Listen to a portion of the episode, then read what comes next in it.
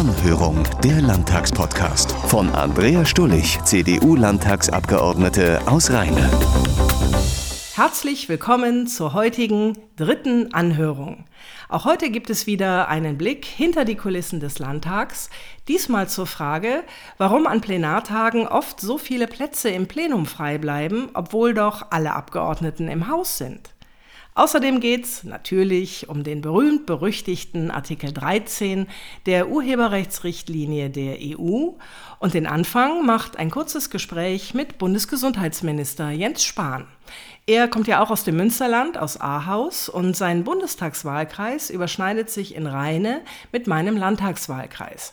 Letzte Woche war Jens Spahn zu Gast in unserer Fraktionssitzung in Düsseldorf und ich habe ihn im Gewusel vor unserem Fraktionssaal ganz kurz sprechen können. Jens, du bist seit ziemlich genau einem Jahr im Amt. Du hast unfassbar viel, wie ich finde, auf den Weg gebracht, von Pflegestärkungsgesetz bis Terminservice und Versorgungsgesetz. Was war für dich das wichtigste Projekt im letzten Jahr? Für mich ist das Wichtigste vor allem, dass wir Vertrauen zurückgewinnen bei denen, die jeden Tag spüren, wo es nicht so gut läuft. Das ist in der Pflege, das sind Patienten, die im Krankenhaus oder Pflegebedürftige merken, dass die Zeit bei den Pflegekräften nicht da ist, weil Stress ist, weil zu wenig Kolleginnen und Kollegen da sind. Und das ist das wichtigste Projekt bei der Pflege für Besserung im Alltag zu sorgen. Beim äh, Terminvergabegesetz ist das alles im Fluss? Läuft das jetzt? Wenn ich heute einen Termin beim Facharzt will, klappt das jetzt schon schneller? Das tritt zum 1.5. in Kraft. Der Bundestag hat beschlossen, der Bundesrat muss noch, aber da muss es natürlich auch schrittweise umgesetzt werden. Also ab dem 2.5. ist die Welt noch nicht gleich alles besser sozusagen und gelöst, aber es wird dann schrittweise besser. Das ist das Ziel. Ganz aktuell ist das Thema, ähm, was du gerade auch mit deinem SPD-Kollegen diskutierst, eine ähm, Pflicht zur Impfung gegen Masern. Du hast gesagt, es wäre ein Skandal, dass die Ausrottung der Masern möglicherweise an Europa scheitert. Wie weit ist dieses Thema schon, ähm, Impfen zur Pflichtsache zu machen? Wir diskutieren das in der Koalition. Es gibt einen Bundesparteitagsbeschluss der CDU dafür. Die FDP hat entsprechende Beschlüsse. Die Linken sind dafür, die SPD auch. Und ich finde, wenn es so eine breite Unterstützung gibt, sollten wir es jetzt wirklich mal nach jahrelanger Debatte hin und her ernsthaft diskutieren. Ich schaue mir das jetzt nochmal an. Äh, auch nochmal habe ich beauftragt, das Robert-Koch-Institut mir die Zahlen nochmal zusammenzustellen zur Masernentwicklung in den letzten Jahren. Aber wenn wir das echt nicht in den Griff kriegen, dann braucht es zumindest mal für Kita und Schule eine Impfpflicht. Man hat den Eindruck, du brennst für deine Themen, du gehst aber gleichzeitig auch keinem Konflikt aus dem Weg, oder? Ne, es wird nur produktiv, es kommt nur was voran, wenn es auch Debatte gibt, wenn es auch ein Ringen ums beste Argument gibt. Heißt übrigens auch, der Minister, auch ich habe nicht immer recht. Aber bis jetzt, die Erfahrung aus den letzten zwölf Monaten, wird das schon gewertschätzt, eine gute, eine offene Debatte, aber wir kommen auch zu besseren Ergebnissen. Viel Erfolg für deine weiteren Aufgaben. Danke, alles Gute. In meinem Podcast möchte ich euch nach und nach auch meine Fraktion vorstellen. Und den Anfang macht heute Florian Braun aus Köln. Wie ist dein vollständiger Name, Flo? Florian Braun. Kein zweiter Vorname? Kein zweiter. Mein äh, Vater hatte den Auftrag, mir einen zweiten mitzugeben. Er hat das zum Glück vergessen, sonst hätte ich nach meinem Onkel Giesbett geheißen. Da bin ich ganz glücklich drüber, dass das fehlgeschlagen ist. Okay, wir bleiben bei Flo. Wunderbar. Alter? 29. Deine Funktion in der CDU-Landtagsfraktion? Ich bin Sprecher im Ausschuss für Digitalisierung und Innovation und Sprecher der jungen Gruppe, also aller Abgeordneten unter 40. Was hat dich bewogen, in die Politik zu gehen? Das war tatsächlich äh, vor jetzt schon zahlreichen Jahren mein bester Kumpel, der damals ähm, im zarten Alter von 15 gesagt hat, er sei jetzt da bei der Jungen Union und ich wusste gar nicht, was das ist und was da so passiert. Und habe das mir dann mal so ein knappes Jahr lang alles von ihm erzählen lassen und klang irgendwie so, als äh, würde das ein Verein sein, äh, wo durchaus irgendwie mein, meine Vorstellungen von Werten und Co. auch gelebt werden. Und äh, ja, dann habe ich mich da einfach mal mitschleifen lassen. Und zwar zum größten Volksfest der CDU, äh, das Pochzer Inselfest. Äh, und habe dann da die ganze Truppe mal kennengelernt und habe gemerkt, äh, mit denen kann man wunderbar Spaß haben und tatsächlich auch äh, sich politisch austauschen. Und zwar äh, über Werte und Ziele, die meinen durchaus sehr nahe waren. Und dann habe ich gesagt, gut, dann trittst du da jetzt mal ein. Und ja, so hat das alles seinen Lauf genommen. Das heißt, eine andere Partei als die CDU wäre für dich auch gar nicht in Frage gekommen? Nicht wirklich. Das äh, war damals, das muss ich zugeben, auch nicht ein Prozess von ähm, langem Abwägen und, und äh, vergleichen, aber ich habe direkt gemerkt, das Bauchgefühl ist da genau das Richtige, da fühle ich mich heimisch. Ähm, meine Eltern sind nie parteipolitisch irgendwie gewunden gewesen, aber die Werte, die ich von zu Hause mitbekommen habe, ähm, ich war im, zum gleichen Zeitpunkt mit äh, besagten besten Kumpel damals bei den Messdienern und äh, habe mich selber ehrenamtlich engagiert als Schülersprecher und habe ich gemerkt, das ist der Laden, wo du auch deine politischen Ansichten wunderbar einbringen kannst und äh, das ist der Rahmen, in dem du dich auch bewegen möchtest. Hast du politische Vorbilder? Nicht wirklich. Also ich habe damals tatsächlich ein ja, politische Ziehväter, sage ich mal, gehabt, aber im ganz kleinen Rahmen. Ähm, das war äh, damals der Kreisvorsitzende der Jungen Union Köln, der mich äh, ganz viel mitgenommen hat und mir ganz viel erklärt hat, wie auch Politik funktioniert. Und dann war tatsächlich, ähm, ein paar Jahre später war ich Teilnehmer eines Nachwuchsprogramms der CDU Nordrhein-Westfalen, die sogenannte Zukunftsakademie. Und da war Hendrik Wüst mein Mentor. Und äh, da habe ich dann mal, als er damals noch Generalsekretär war, ihm mit über die Schulter schauen dürfen und da auch gemerkt, Mensch, äh, das ist einer, mit dem man auch durchaus aufsehen kann. Mittlerweile Verkehrsminister in Nordrhein-Westfalen. Was macht dir am meisten Freude bei deiner politischen Arbeit? Dass man tatsächlich auch was bewegen kann äh, und dass man für die Ziele, die man hat und da, wo man sieht, da lässt sich auch wirklich noch was verbessern, äh, da gibt es Sachen, die stören ein, dass man dafür auch eintreten kann. Und ähm, dass man dann auch gleichzeitig für auch die Erwartungshaltung und Wünsche vieler Menschen auch eintreten kann. Und dass man da Gehör findet, das macht Spaß. Und äh, am Ende, ich glaube, das macht auch ein, ein Politiker aus, habe ich auch Spaß am Diskurs, dass man auch äh, miteinander ringt und am Ende auch gute Kompromisse findet. Äh, irgendwo steckt dann, glaube ich, auch ein Diplomat in uns allen und ähm, deswegen macht mir das äh, auf jeden Fall Freude. Wirst du denn nicht manchmal gefragt, mein Gott, Florian, musste es die Politik sein? Hättest du nicht auch was Anständiges lernen können? Ja, zum Glück habe ich mein Studium ganz brav beendet, äh, bin Betriebswirt und äh, habe auch vor meiner Zeit im Landtag auch schon viereinhalb Jahre gearbeitet im Bereich der Telekommunikation, Breitbandausbau und äh, etwas, was mir super viel Spaß gemacht hat, was mir auch irgendwann sicherlich auch wieder Spaß machen würde. Es ist äh, definitiv jetzt äh, als Landtagsabgeordneter sozusagen tatsächlich als Profi-Politiker, auch wenn das äh, immer etwas äh, negativ klingt, aber das ist nun mal am Ende ein Job auf Zeit und den genieße ich gerade, aber ich hätte auch keinerlei Probleme, mich auch außerhalb der Politik wieder zu bewegen. Aber so ein politischer Mensch, der werde ich ganz sicher immer auch bleiben, egal ob hauptamtlich oder ehrenamtlich oder wie auch immer. Du hast vorhin gesagt, JU, du wusstest anfänglich gar nicht, was sich dahinter verbirgt. Das hat sich ja dann ähm, dramatisch äh, verändert.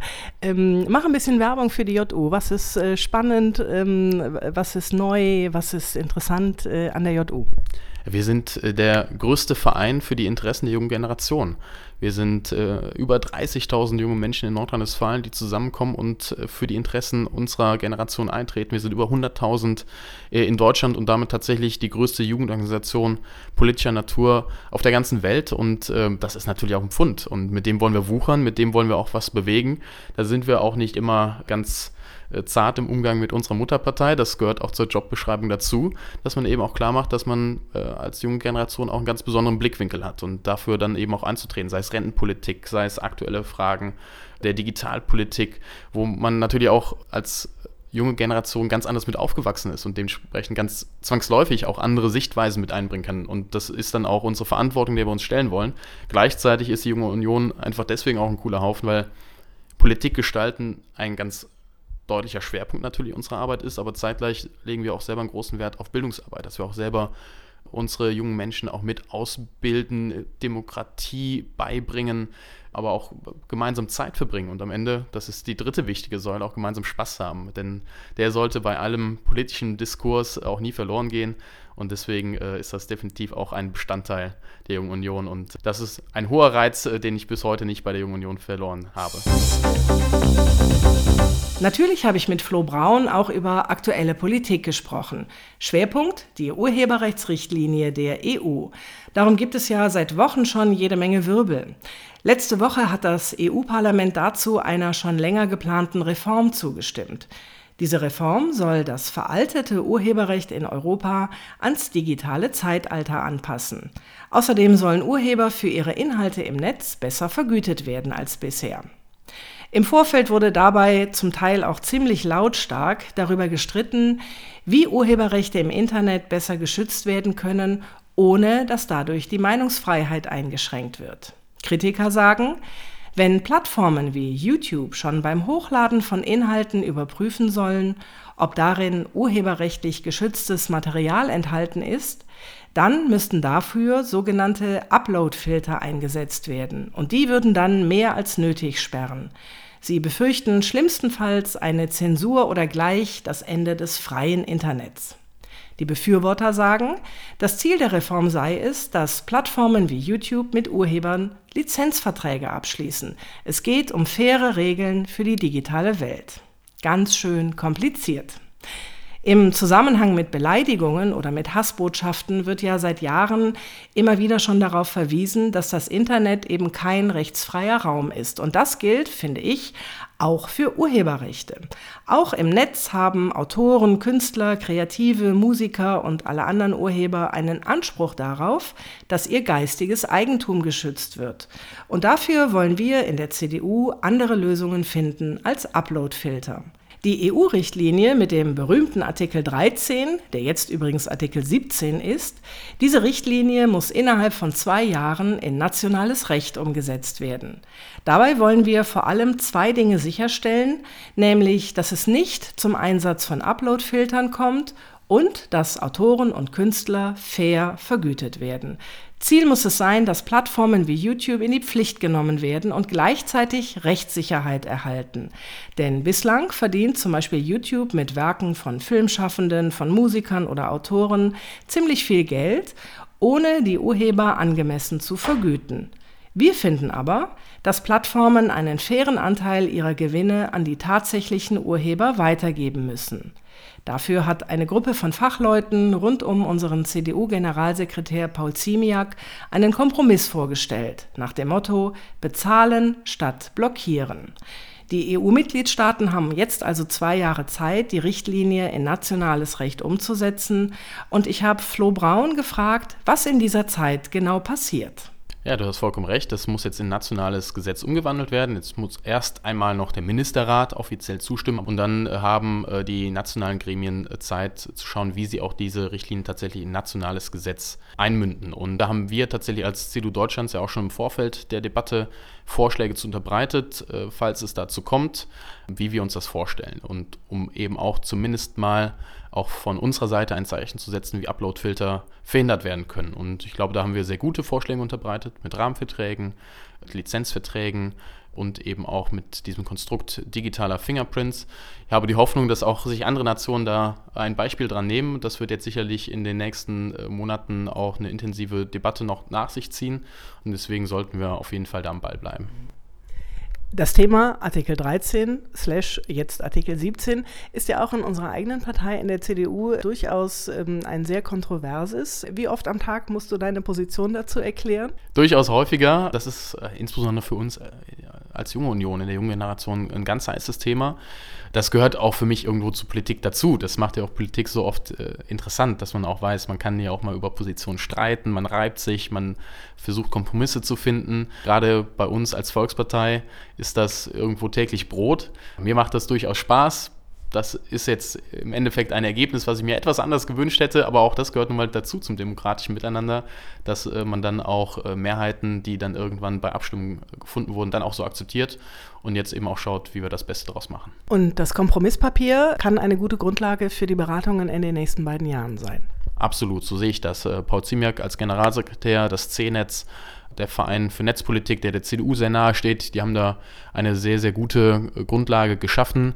Jetzt hoffe ich, dass auch die SPD, die auch durchaus äh, in den letzten Tagen da nochmal ihre Position gewandelt hat, nachdem Katharina Barley als Justizministerin als allererstes diesem Uploadfilter schon zugestimmt hatte. Deswegen darf ich zumindest mal ein kleines Fragezeichen an, an deren Rolle der ganzen Geschichte machen.